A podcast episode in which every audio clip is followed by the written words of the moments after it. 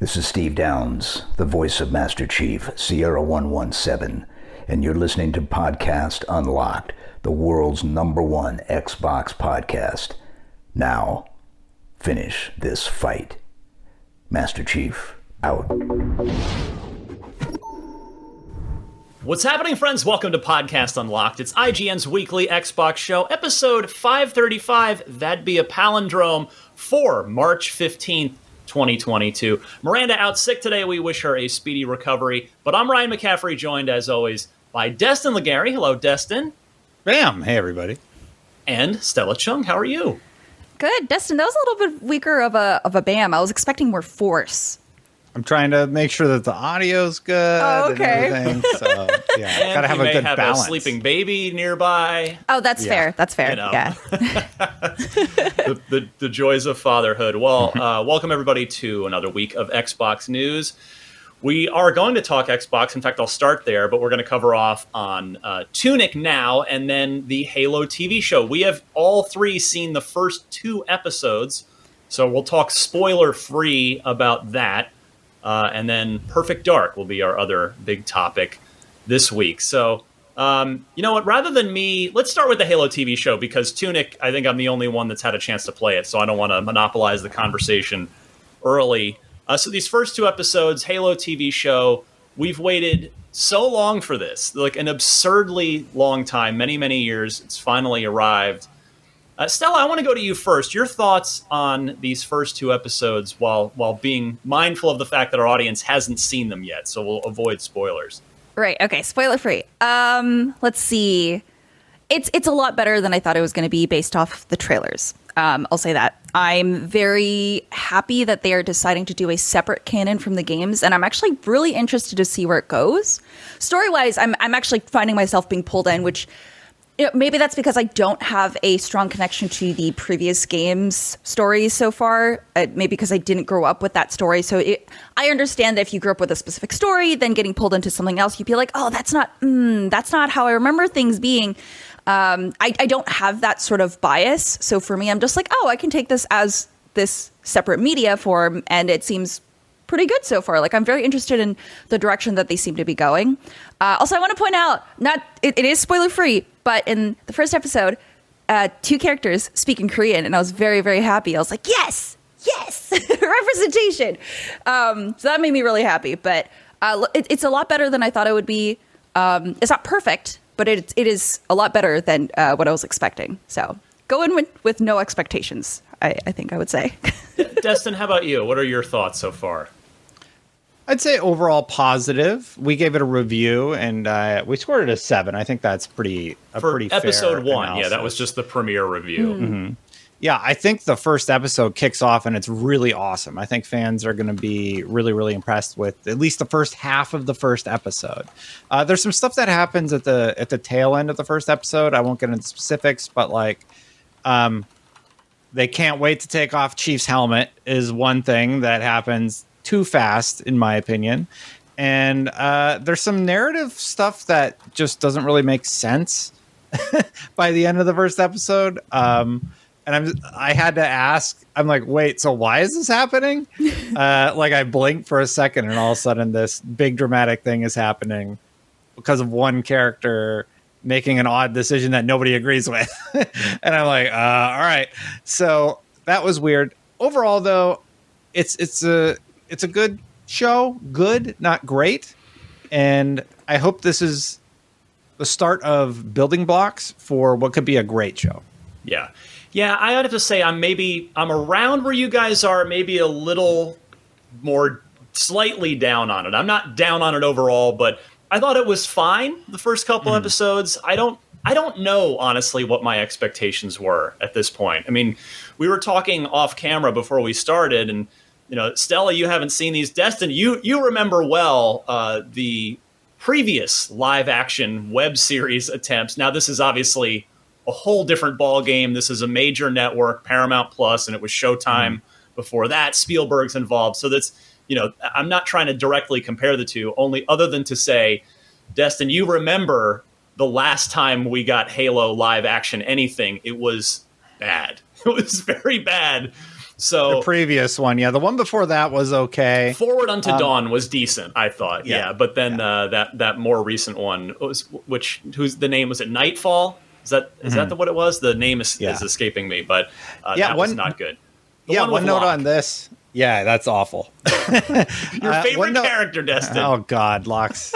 just what are they thinking?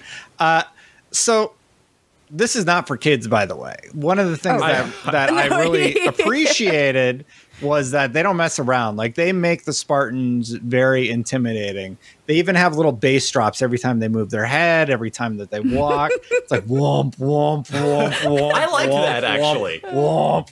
womp. so like get used to that. Once once you hear it in the show, you're just like, okay, sound designers, Yeah, maybe like- chill like a little bit. But yeah, uh, it's cool. It does give them a heft and a weight to the because their armor's so heavy, you know, literally. And uh, I like it. Uh, I really, I, I like how they handled the Spartans and their relationships and their past, and how they're processing all of that stuff. So um, I, I think fans are going to enjoy it, especially if you've you know read the novels, you've been into the lore. Uh, there's some cool stuff in there for you.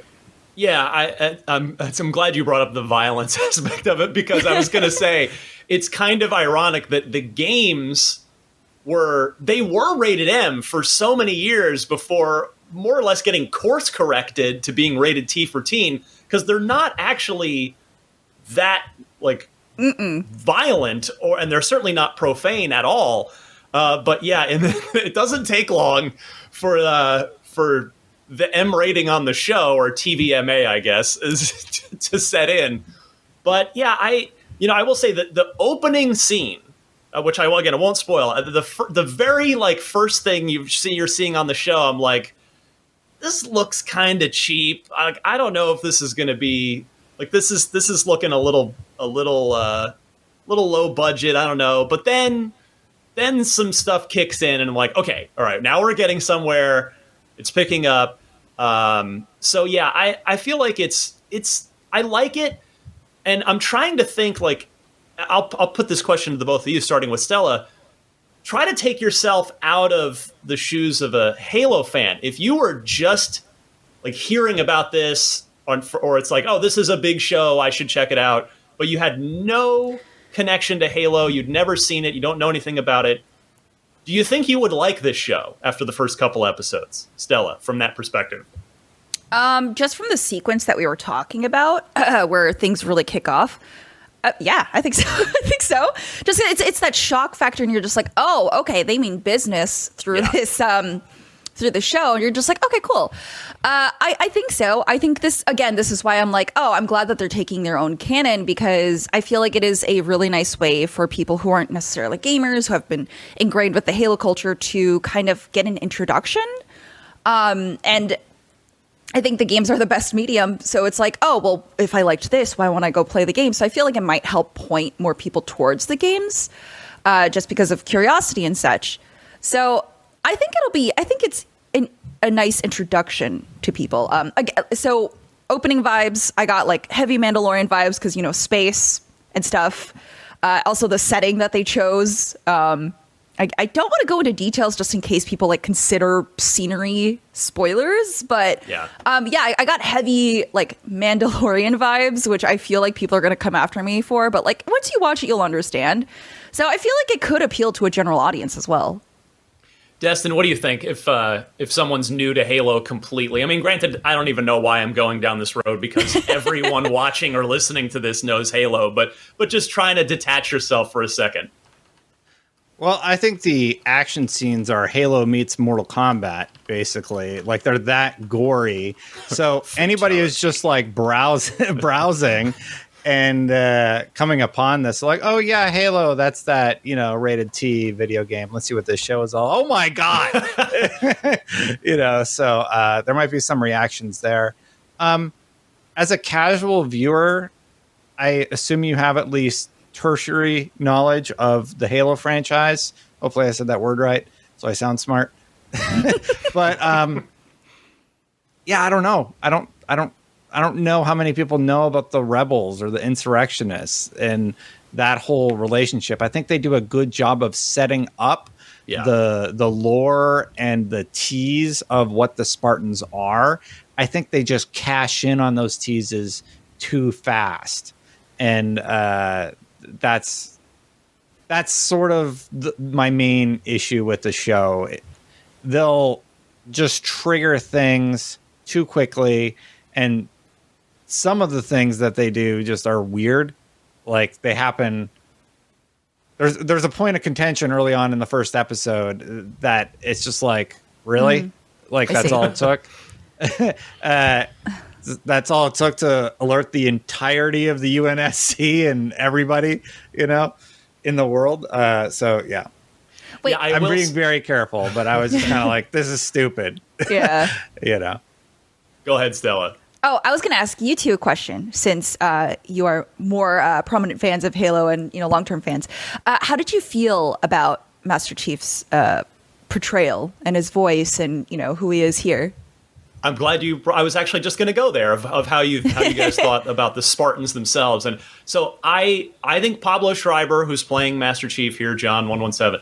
Uh, I like him a lot. I think he's doing a really good job so far, uh, and he, I think he's staying fairly true to the character we know, while still bringing a bit more of the needed kind of acting and humanity to it because of you have to in a show you can't really just be a voice attached to a robot suit um, you know a suit of Mjolnir armor. So I think he's good. I, I like the Spartans. I, I'd say my favorite character and she's pretty true to the game so far is Dr. Halsey.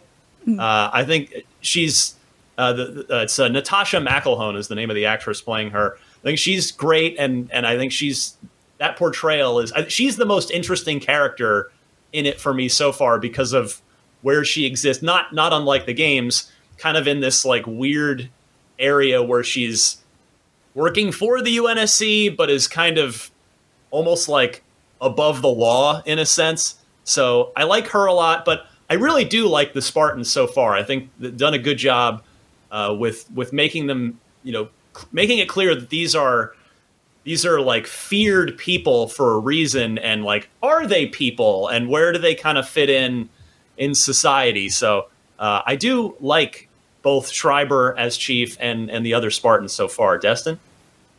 I, I think the actor does a really good job as Chief.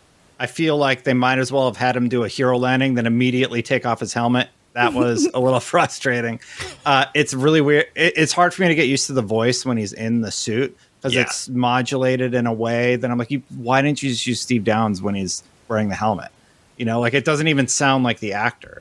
But when the actor takes off the helmet and he's able to act and you know evoke emotion and everything i think he does a wonderful job you know i think i think he does a good job playing chief this sort of militaristic character with touches of humor. Um but the voice modulation is it's just a little bit to get it takes a little bit to get used to. You're like okay it's not steve downes it's pablo schreiber. They've done weird things with the modulation of his voice but okay let's just go along for the ride you know?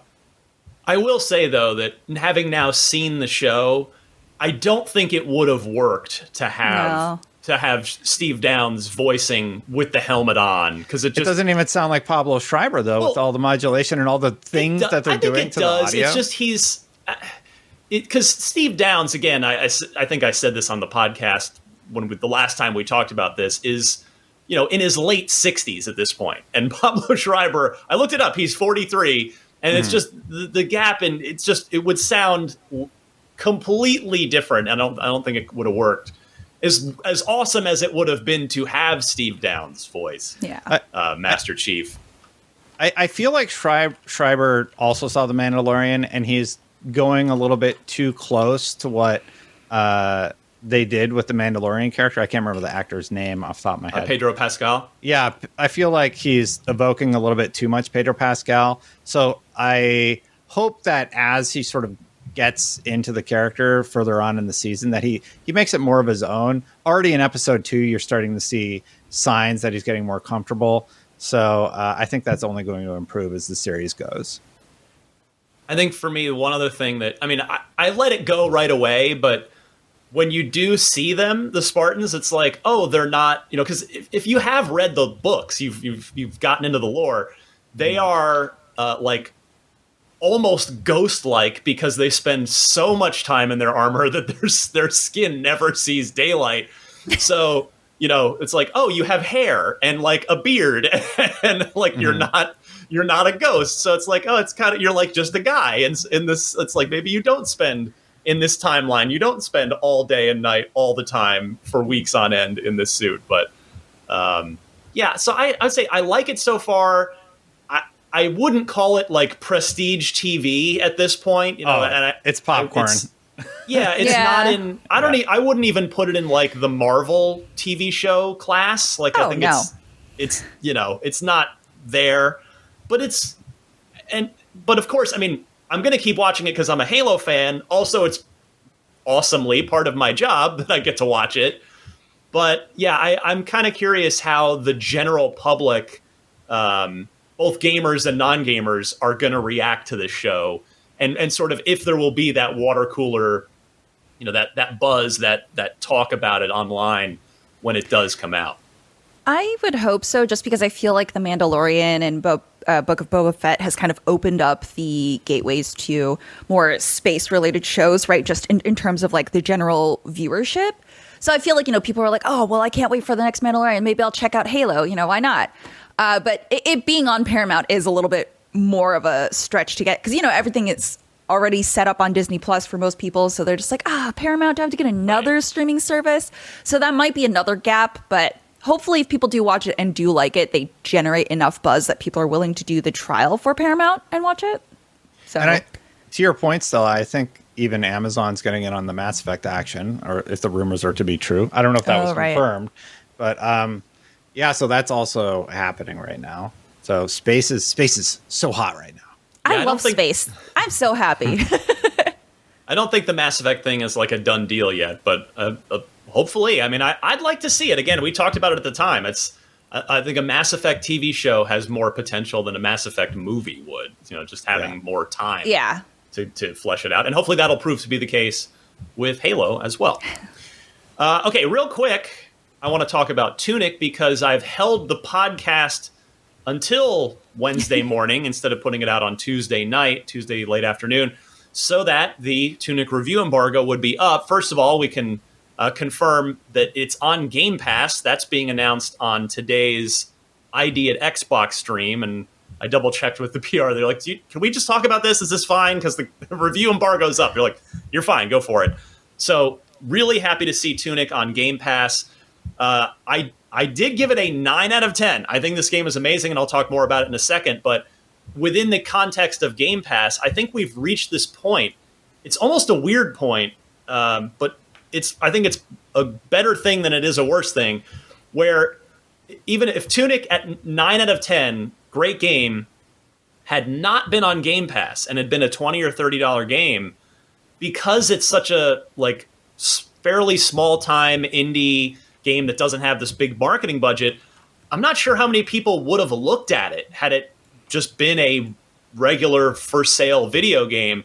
So I'm just happy to see that it is in Game Pass because I think a lot more people will check it out now, and you all should check it out. Um, I don't know if either of you, Destin or Stella, plan to play this game at all, but I hope you will. I do.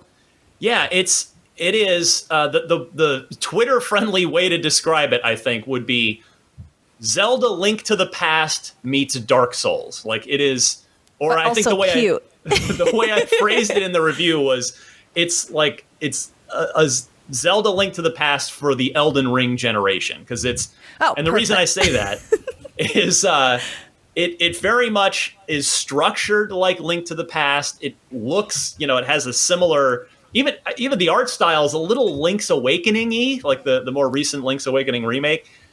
And, and it's very you know it's very colorful. It's very adorable. It's a very beautiful game, uh, and you know it's kind of got that almost Metroidvania thing going on with the world where there's you'll encounter things where you're like, how do I get in there? How do I get up there? How do I do that? That you will eventually acquire the knowledge and or tools to do, and you'll come back and there are dungeons. There's an overworld and dungeons.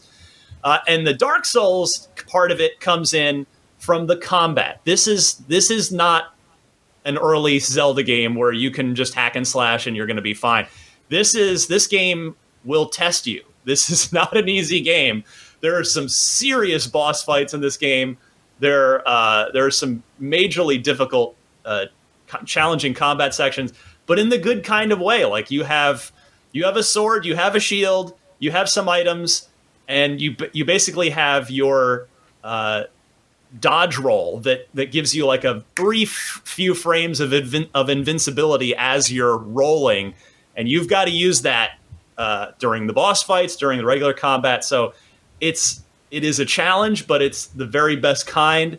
And uh, it, it, what I love about this game, and I talk about this in the review, is I was very careful in my review to not give any spoilers. And I guess inevitably something somebody will be like, "Well, that's a spoiler." Well, it's like you can't you have to show something in a review, but uh, the game tells you nothing. Like we're if you're watching us on video right now you're watching. Oh, you get a sword. Gameplay. Spoiler. Yes. Uh, spoiler. You get a sword.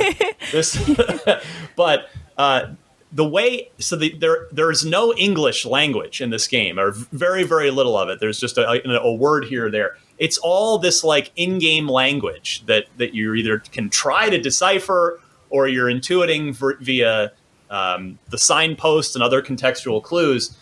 But you pick up these scattered around the world there are these scattered pages of an instruction manual and it's it's it's modeled like a like an original 8-bit Nintendo era instruction booklet from a video game where it's got pictures and it's got, you know, like directions and like here, you know, here's how to do this, here's how to do this.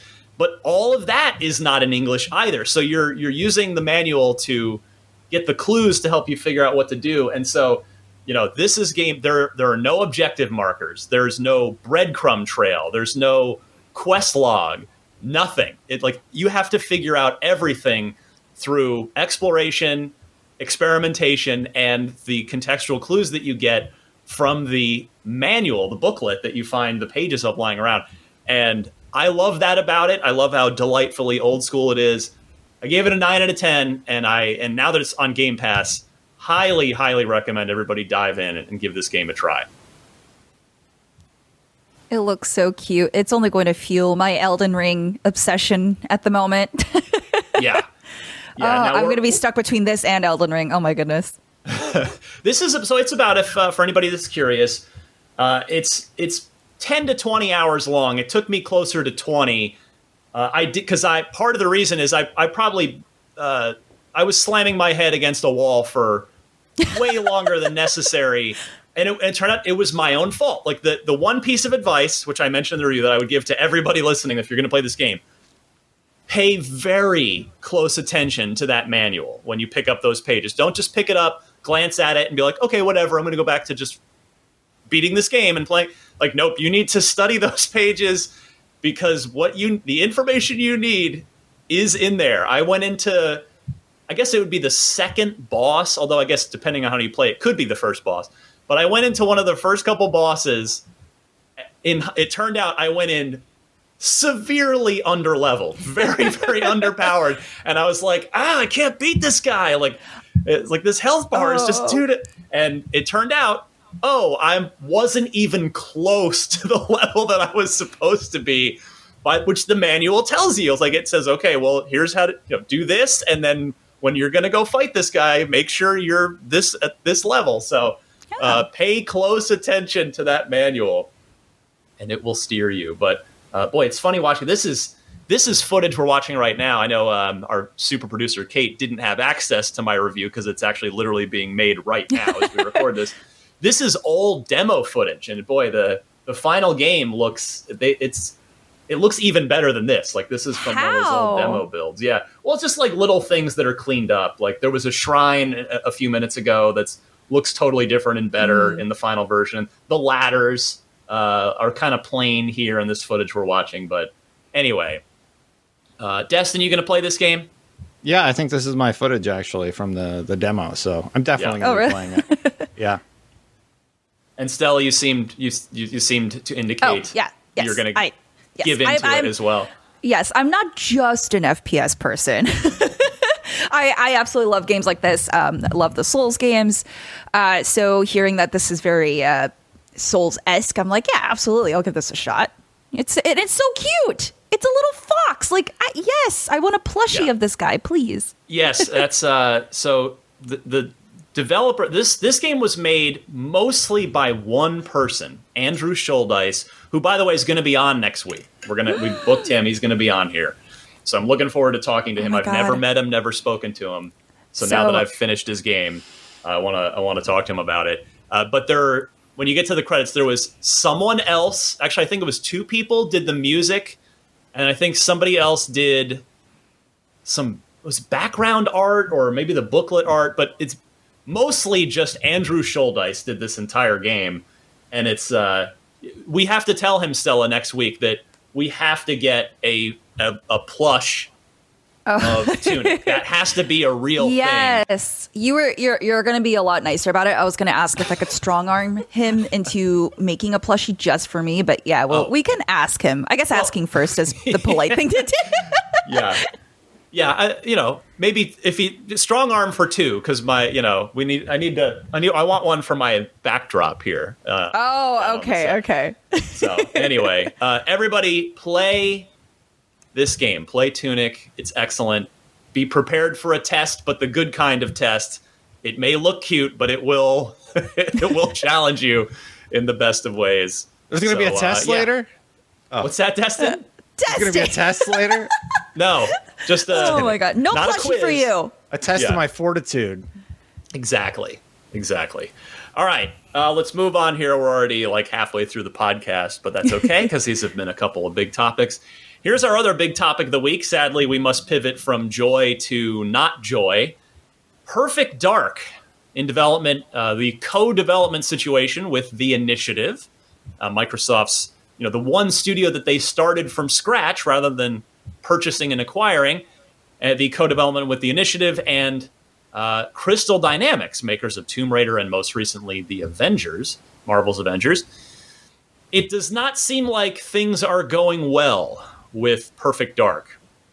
So uh, I'm going to read you the entire IGN report here, which is uh, we have to give a tip of the cap to VGC. They are the ones that broke this and put this all together. So this is the IGN uh, story from them. So take a listen to this. A new report suggests that Microsoft's The Initiative, the studio developing a reboot of Perfect Dark, has suffered significant staff departures over the past year. Staff are apparently leaving the company due to a quote lack of creative autonomy and slow development progress. Now, the report from VGC, before you write this off as, oh, you know, just hearsay, the report from VGC is compiled from interviews with unnamed X Initiative employees and analysis of the studio's structure. It notes that around 34 people have quit within the past year, including much of the senior design team. Game director Dan Neuburger appears to have left the team this year, and previous departures include, as we had already known, uh, the original design director, Drew Murray, who had led Sunset Overdrive. He came over from Insomniac and then went back to Insomniac after leaving this project. Uh, lead level designer Chris O'Neill also left, principal world builder jo- uh, Jolian Myers, and several more from the core team. Additionally, VGC notes that two senior writers recently left, as well as the technical director, technical art director, lead gameplay engineer, lead animation, quality assurance lead, and more. VGC's interviews with former initiative staff suggest that the departures have come, quote, fast and furious, something that has impacted the momentum of the project. Reasons given for staff departures predominantly include a feeling that the studio was not a collaborative place to work. It was apparently built as a top down hierarchy, starting with Neuburger and studio head Darrell Gallagher, who heavily dictated the creative decisions. Staff apparently felt unheard by their seniors on issues such as development priorities, project planning, and team staffing. The alleged result of this was a project that developed, quote, painfully slow and a lack of company culture. Quote, making games is hard enough, said one source, let alone when you feel like you can't get through to people making the decisions that affect everyone. VGC sources claim that the culture I know this is a lot, but just bear with me because there's this is a, you know, all of these details are important. VGC sources claim that the culture problem was part of the reason for bringing Crystal Dynamics on board as a collaborator studio. Gallagher and Neuburger were previously studio head and game director, respectively, at Crystal Dynamics, and it was hoped that a team familiar with their management methods would work well with them.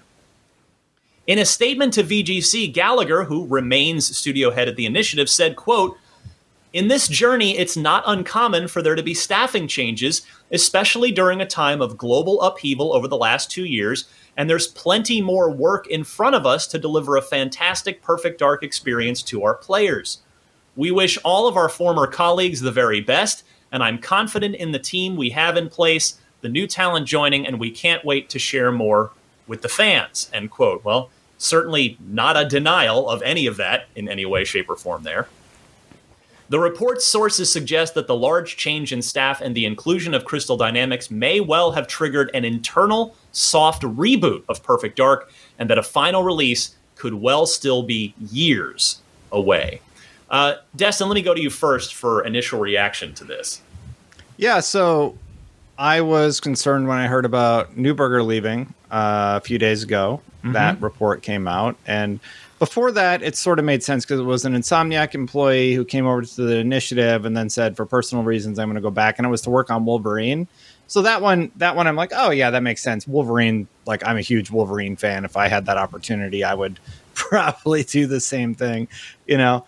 Uh, but now hearing that 35 leads have left, that is much more concerning. yeah, yeah, yeah. Many of the um, many of the 34 being leads. Sorry, sorry, yeah to be more precise, what Ryan said. Halo Infinite also had some tumultuous development.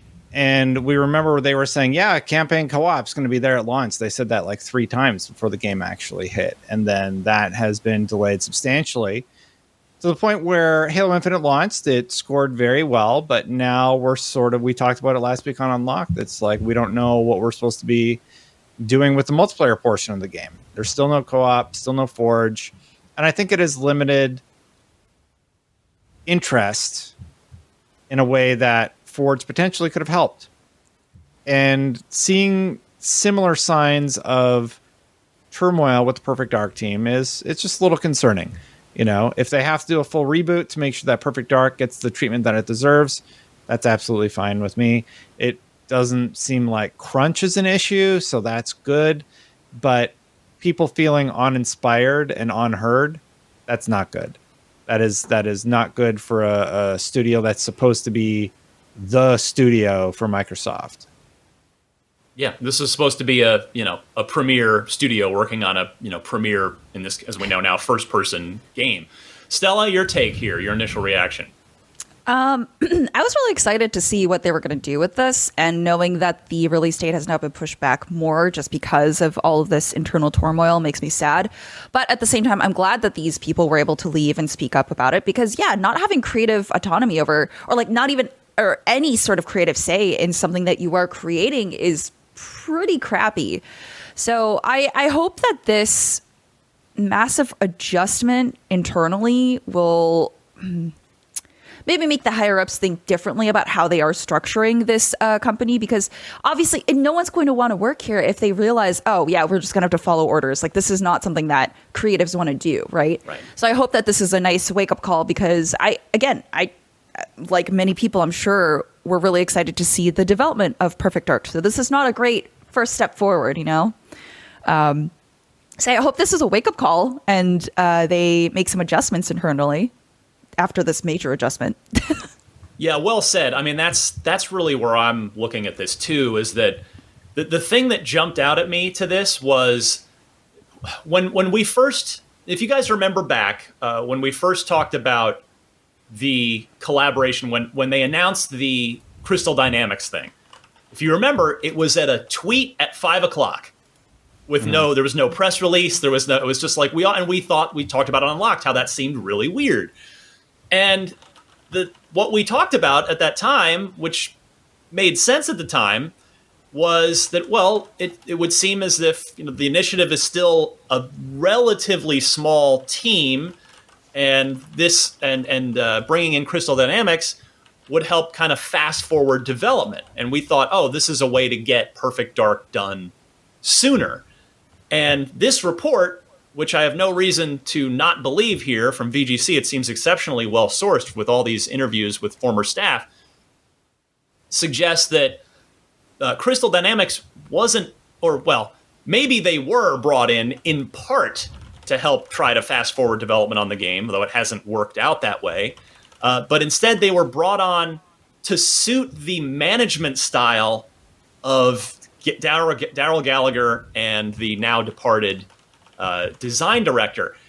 That that's the part that I that's again, I'm not a developer. I've never worked in development. I don't have the full story, but based on this report, that's a red flag to me because that's which Stella you you were hitting on. Like it seems like rather than have management rethink the way what their approach is to foster a, a creatively healthy and fulfilled team, it's well, we'll just we'll just bring in a different team that's used to the way this that management likes to do things. And that seems backwards to me. That's that's a flag. So um, regardless I, I mean i would have i would have expected to see something from perfect dark at microsoft's e3 since there isn't really going to be an e3 but at their summer you know press showcase of whatever form it takes that's clearly not happening now uh, we will not be seeing perfect dark again for quite a while. Uh, and I don't know. I mean, it sounds like the project is totally refocusing. Uh, I, I don't even know. I mean, I've I've now I've lost all immediate interest in Perfect Dark because it sounds like they don't even have a a, a unified vision of what this game needs to be or, or what they want it to be. Uh, but you know, I'll certainly I'll give it time. and I'm not just going to write it off forever, but uh, it's it's disconcerting to see. Uh, Destin, are you? Uh, are, do you still have, do you have any hype level left for this game at this point in time? At this point, it's just sort of well, okay. There's some tumultuous development happening. Let's wait and see what happens when the game comes out. Um, I do think that it's years off now. You can't lose that many leads and yeah you know, still turn around on the timeline that they originally had. So it's been delayed by, I would guess, at least a year, if not two. So I think they go real radio silent on Perfect Dark after this and uh, buckle down and figure out what they're doing internally with the project. Uh, it's it's unfortunate. Hopefully, the game comes out. It winds up being good because if it comes out and it's good, that means there's a sequel. That means more jobs. That means people get to keep working. If it comes yeah. out and it's bad, it means tons of layoffs. It means not a sequel. You know, like it's not good news. So, the, well, for it's it's more than just like the game's going to be good or the game's going to be bad. It's yeah. there's more to it than that, right? And especially if uh, it's an environment where devs aren't happy. Yeah. Yeah, I mean, for a little bit of optimism, I will point to a high profile example that that went through hell and ended up uh, being amazing, and that was the Doom reboot from 2016. So, uh, for those that may not be familiar, that game started life as a whole different thing, where it was, I mean, put succinctly, kind of a Call of Duty clone. Like there were a lot of like the, the gameplay was completely different. It was and they ended up and they had a lot of people leave and it just it wasn't going well and they ended up they scrapped it and they started over and then we did get this incredible uh, doom 2016 game that, that eventually came out. So it's not that there is no light at the end of the tunnel for perfect dark. There is. It's just going to be a long road to get there now a conversation i started to see bubbled up which is the the other thing i want to talk to you two about is does this speak to like wh- how do you how do you feel about Microsoft's role in this? Like we've Microsoft has publicly said and and by all accounts they've walked the walk where they have said, you know, we don't want to step in. We just want to let you guys, let our developers, our studios do their thing, and we're just going to offer them support. You know, they're they're going to have the safety net. I mean, is is this a case where has has should Microsoft have stepped in sooner? Should they be stepping in now? And for all intents and purposes, we they might be. We don't know. But uh, Stella, your thoughts on that? Like, is is the leash too long in this case, given that they're trying to build a studio up from zero, and and there are clearly some serious issues here? Well, I think there's something to be said about like the way that this studio may have been structured. I mean, I, I do love that companies, studios are able to carry out their own visions, right? That they are able to have that uh, free reign. But in this case, that was not exactly their plan. This was, you know, they had a lot of uh, mixed opinions on where they thought they should go. Um, so I'm, I mean, I'm sure that these leads and everyone else who was working there who did end up leaving did voice their concerns, but because it seems to have been them talking to a, you know, a wall, I don't think it ever went up to Microsoft until they saw this report of people actually leaving. So I feel like if Microsoft were to step in, it would probably be now just to be like, hey, you need to figure out your stuff because we said this was going to be a premier game company. This was going to be one of the re- rebooted games that was going to come back. Because from what I know, Perfect Dark was one of those games that really hit it off when it first came out. And I didn't have a chance to play it. I actually got, I think, I think yeah, it was watching it? it? right now. If you're watching us on yeah. video, some OG Perfect Dark going on. Yeah, I think it was on um, the rewind stuff in Xbox, like when you could play all the different classic games. Yeah, rare, um, I, replay. Yes, yeah, I, I, got to play a little bit of it. and I was like, oh man, I wish I could have. This is like this is cool. This is like cyberpunk Lara Croft. But um, yeah, I, I, feel like Microsoft would probably step in now and just be like, hey, what's going on? We need to discuss like uh, what what have you got so far? People are leaving. Um, what does the structure look like? What are your visions? Um, I I like the idea of studios being majorly independent, um, but I think in a case where you see such varying degrees of where you think you should go with a studio in your your game, I, I think that they should definitely have a meeting at least about hey what happened i'm sure that's happened for sure i mean when, yeah. when you've got that much turnover i mean because you know there there are check-ins it's not like microsoft never looks in on them like there are regular progress reports and you know Matt Booty, the the head of Xbox Studios, definitely he's he's keeping tabs on on everybody. But clearly, I mean, that's where I'm wondering here. It's does the hand need to be a little heavier in this case to try and get this thing back on track? I think it's just disappointing that they couldn't talk it out internally. Um, that it just seems like they just really hit a wall. That like they were just talking to a brick wall and trying to solve these issues, and it just feels like the um, feels like the employees weren't heard and that's got to be so frustrating so i i don't know maybe i feel like that shouldn't have to be a thing right like everyone should be able to communicate and have discussions but it seems like that just wasn't happening so i don't know i, I feel like microsoft shouldn't have to have like this heavy hand in um in the development here because i mean I feel like they're ca- perfectly capable of figuring this stuff out. It just seems like they were not willing to negotiate or discuss. So Destin, your thoughts on on Microsoft's involvement or lack thereof here? So I don't think this is a Bethesda situation. Bethesda has their stuff in order. They've been a team working together for years. They release great, albeit buggy, fun bug type games, right? games with fun bugs in them.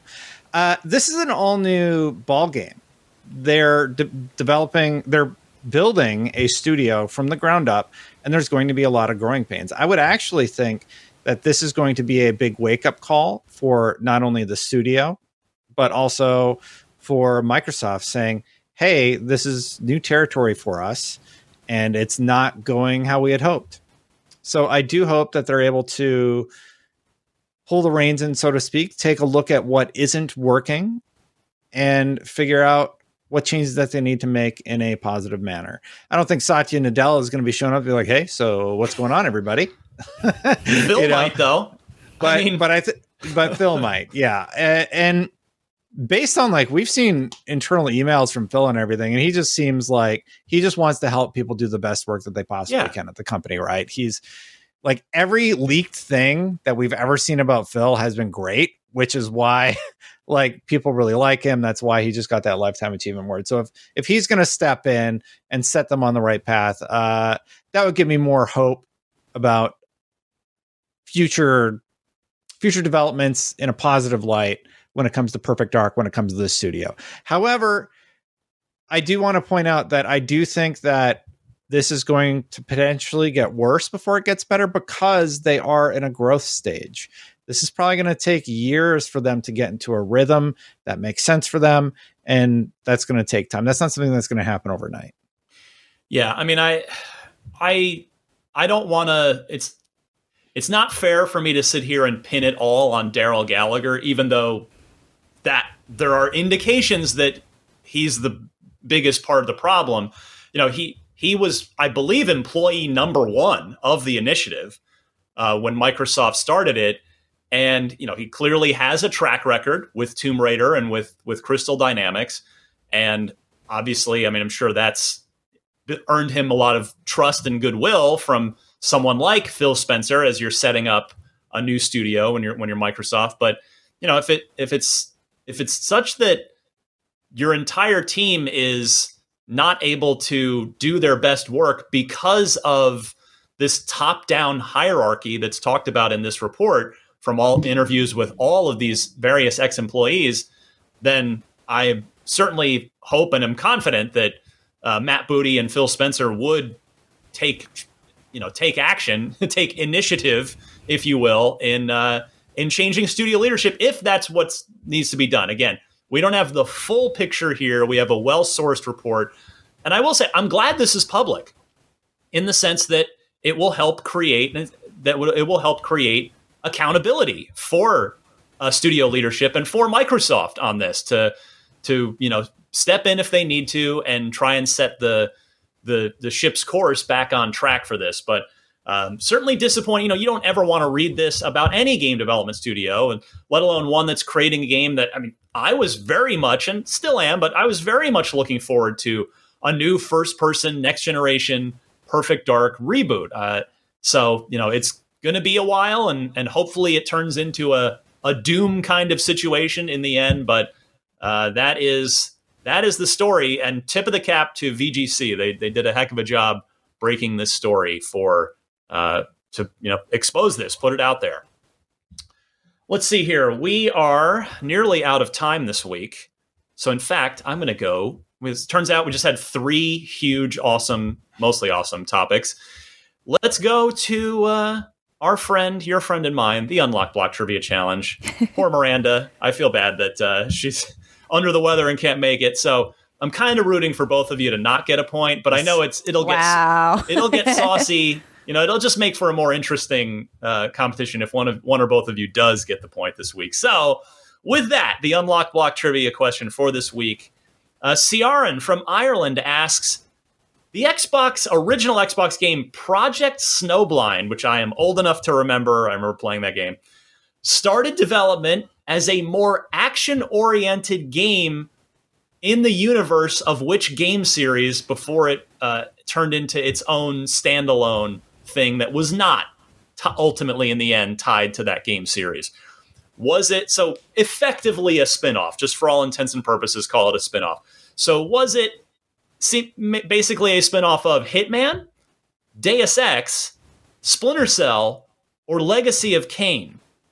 I'm going to go to Stella first this week. Oh my God, I don't know. uh, I don't think I've heard. I don't know this game. Um, it's it's a deep cut for sure. Uh, it's uh, huh. yeah, admittedly. Did you know the answer to this? Th- well, only because I played the game and I remember. So, okay, like I did. covered okay. this game when I worked at official oh, you Xbox did? Okay. magazine. So yeah, remember I'm old. So okay, started development. What the heck? Um, I want to say D just because I don't know that game. Okay. We've got Miranda and Destin tied at two. Stella right there with one point. So I, it's get, I still know. anybody's anybody's trivia game. We got nine months to nine and a half months to go in the year yet, so no pressure. It's all good. So Stella going with Legacy of Kain. Destin, how about you? So I have to I had to read this like 10 times. So Right? it started as one of these games Mm-hmm. And then it became something else. It became its own thing. Yeah. It, it like it started under the umbrella of, you know, within the universe of one of these games. So it started being- within the universe of Splinter Cell, Deus Ex, Hitman, or Legacy of Kain. Yeah. And then it became its own game, Yes. Project Snowblind. Uh, I have no idea. I know, I know. Uh, Stumped. Uh, well, Legacy of Kain just doesn't make sense. There was a shooter game based in the Legacy of Kain universe not that long ago, but that kind of came and went. I'll just say Splinter Cell because I don't know the answer. Okay. All right. Well, I guess I got my wish. We're not awarding any points Okay. this week. That's right. What- So, Destin, I knew you're Destin. You're such a Legacy of Kain fan. I figured you'd eliminate that possibility. Dang oh yeah, it. that was a, that was definitely a no. Um, but it, the answer was Deus Ex. This was a this was a Really? Deus Ex. Yeah, this Oh, evolved okay. out of Deus Ex back on the original Xbox and, And what did it become? 2. Huh. Well, just Snow Project. It was Snowblind. Project Snowblind was the name of it. Um, I've never heard of this game. Yeah, well, me now you're gonna look it neither. up, and the entire like uh, suddenly Google searches for Project Yeah, yeah. Snowblind from all of our Yeah. audience. You're gonna see a spike. YouTube's gonna be like, "What is this? Why are why is this happening?" But uh, nice job on uh, stumping the panel there. I had Uh, no so- idea. Yeah, no points. Still two, two, and one Oh, is our score. And if anybody out there has a good Xbox trivia question, please send it my way so that we can put it before the panel next week. The email address to send it to is unlocked at ign.com. Please include the question, for multiple choice answers, and highlight, note the correct one in your email. You can include your gamer tag if you want me to read that on the air as well, should I choose your question. And with that, it is time to head out. Uh, I already plugged the thing I'd like you to see that I worked on, which is the Tunic review. You can read it on IGN.com or watch it on IGN or on IGN's YouTube channel. So that's up now as you are watching or listening to this. Stella? Sure. Uh, I am Parallax Stella everywhere on the internet. Um, I am currently working through Elden Ring. I unlocked another portion of this giant game. So if you want to watch me stream that, I am doing that uh, after work. And I think, yeah, we have some cool gameplay coverage coming up, but I don't know if I can talk about that yet. So, Destin. Yeah. Thanks for watching Unlocked, everybody. Uh, still raising money for Ukraine. So bit.ly slash let's help Ukraine. If you want to donate there, for Project Hope. You know, there's like 2.5 million Ukrainians looking for housing, looking for food, looking for shelter. So that's what I'm still promoting right now. Uh, through Tiltify. You can donate directly, of course, if you want to donate directly, just to, to help out. Uh, separately, nothing really to plug for IGN. Uh, the cookies, if you bought cookies, they should be arriving this week. LegarieBakery.com. Thank you if you ordered. And then uh, Available nationwide now, right? anywhere in the USA. Anywhere in the USA. Yes. Hey. I don't know what the rules are for shipping outside of the US. So if anybody knows, send me an email or tweet. But uh, yeah, that's it. I'm tired. I'm very tired. Had a fussy baby right for the show. So I think I need a 15 minute nap, power nap for my lunch That's, break. that's understandable. Yeah. Uh, for super producer Kate, I'm Ryan alongside Destin and Stella. We wish Miranda a quick recovery from her sinus infection as well. We will be back next week with Unlocked 536. But until then, happy gaming, friends.